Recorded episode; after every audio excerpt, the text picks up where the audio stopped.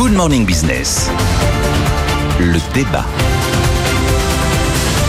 On va parler de science, de recherche. Voilà un beau sujet pour Jean-Marie Daniel ce matin. Il y a le sommet Choose Science qui est à Paris-Saclay en ce moment avec pas mal de prix Nobel.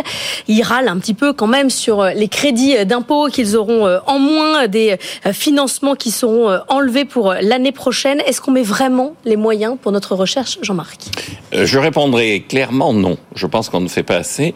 On peut aborder d'ailleurs ce sujet sous deux angles, un angle de théorie économique et un angle pratique. Qu'est-ce qui se passe effectivement?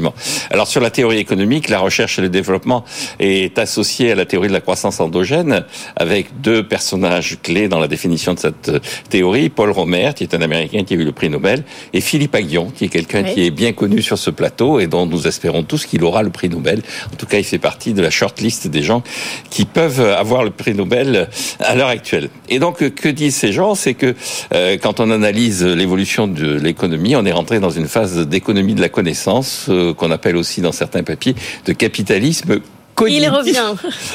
Et donc le capitalisme cognitif, c'est quoi? C'est le fait que effectivement euh, la quantité de travail ne suffit pas pour euh, établir la réalité d'une économie. Il faut regarder la qualité de ce travail, notamment le niveau de formation des gens, notamment l'acquisition des savoirs. Et donc pour qu'il y ait acquisition des savoirs, il faut qu'il y ait des savoirs. Pour qu'il y ait des savoirs, il faut qu'il y ait de la recherche.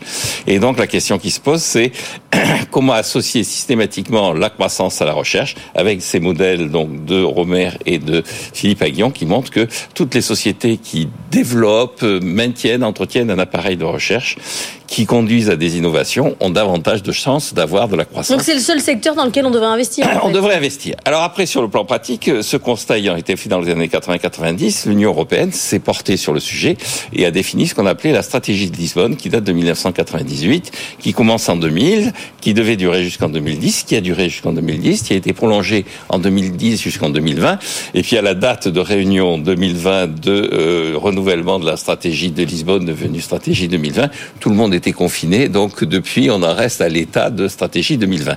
Qu'est-ce qu'elle dit? Elle dit que chaque pays dans l'Union européenne doit consacrer au moins 3% de son PIB à l'effort de recherche, dont deux tiers doivent être portés par les entreprises et un tiers par le secteur public. On prend la situation de la France. Au début de la stratégie de Lisbonne, l'effort de recherche de la France, c'est 2,1% du PIB. L'effort de recherche de l'Union européenne reconstitué, les 27 reconstitués, c'est 1,6%. On arrive aujourd'hui, l'effort de la France en matière de recherche et de développement, c'est 2,1% du PIB, la même chose. Si on va à la deuxième décimale, on a un peu amélioré. L'effort de recherche et de développement de l'Union européenne, c'est 2,1%. Et nous sommes très loin de des États-Unis, de la Corée, qui est le pays où il y a le plus de recherche et de développement. Nous sommes très loin même de la moyenne de l'OCDE. Et donc, euh, je réponds à la question, non, nous ne faisons pas assez d'efforts en matière de recherche et de développement. Nicolas Dose, des coupes dans les 10 milliards annoncés, il va y en avoir partout. Oui, alors je, suis complètement d'accord avec toi. Je ne peux pas être en opposition avec ce qu'il dit, parce que je m'apprêtais à vous dire à peu près exactement la même chose par rapport à la stratégie de Lisbonne par rapport d'ailleurs à la moyenne de l'OCDE où on est en dessous. Euh, mais les coupes, sur les 900 millions d'euros, il y a 904 millions d'euros sur les 10 milliards qui sont pris sur le budget de euh, l'enseignement supérieur. Vous en avez 383 qui vont faire défaut à des maisons comme le CNRS, l'INSERM ou l'Agence nationale pour la recherche. Vous en avez 192 millions par exemple qui n'iront pas à la recherche spatiale, 109 millions qui n'iront pas dans les domaines de l'énergie et du développement des mobilités. C'est absolument factuel. D'ailleurs, l'université Jean Moulin, Lyon 3, a carrément décidé d'attaquer devant le Conseil d'État pour essayer d'obtenir l'annulation du décret, parce que je vous rappelle que c'est par décret. Il y a eu des réactions des sénateurs qui ont même parlé d'un crime lorsqu'ils ont appris que sur ces 10 milliards, on osait en prendre pratiquement un sur euh, le budget de la recherche. C'est-à-dire qu'il y avait 1 milliard d'augmentation de crédit en 2024. Il y en a plus de 300 millions d'euros. Et on est, c'est vrai, complètement en contradiction avec euh, euh, l'esprit de la LRP, la loi, la loi de programmation de de, programmation de la recherche. Donc euh, moi j'ai regardé des choses de manière beaucoup moins euh, historique que Jean-Marc euh, et je reçois des chercheurs dans l'émission.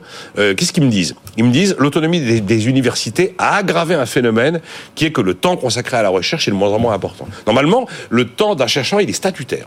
Il a 50% d'enseignement et 50% de recherche. Aujourd'hui, ils vous disent qu'ils font des démarches administratives complètement incroyables. Moi, je suis pas dans les universités, mais comme ils me le disent tous, peu importe leur euh, positionnement idéologique, j'ai vraiment tendance à les croire. Après, vous regardez les rémunérations. On gagne mal sa vie dans la recherche en France. Vous avez des rémunérations brutes annuelles de, début de carrière qui représente 63% des rémunérations accordées en moyenne dans les pays de l'OCDE.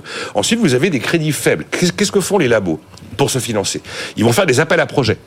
Quand vous regardez le nombre d'aboutissements positifs d'un appel à projet qui est inférieur à 20%, vous vous rendez compte que c'est compliqué. Et puis en même temps, il y a les paradoxes.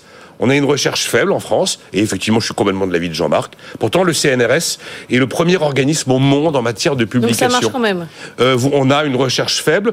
Pourtant, euh, on a un tiers des médailles Fields sont français. On a une recherche faible, et pourtant, eh bien, on est la deuxième nation au monde en termes de médailles accordées à des chercheurs après les États-Unis. Donc en fait, je pense qu'on a une extraordinaire matière grise. On a intérêt à la garder. Et Philippe Aguillon n'est pas encore prix Nobel, ce qui viendra peut-être. Mais je pense qu'il le sera. En tout cas, il le mérite. Bon, écoute. Mais moi, j'y travaille. Il vient souvent. Bah oui, et ça suffit peut-être pas de le recevoir euh, dans les experts. En tout cas, on va en parler. bon, il suffit pas d'être dans les experts pour avoir le prix Nobel. C'est pas ça comme ça que ça marche. Vous l'auriez eu depuis longtemps, sinon, Nicolas, vous-même.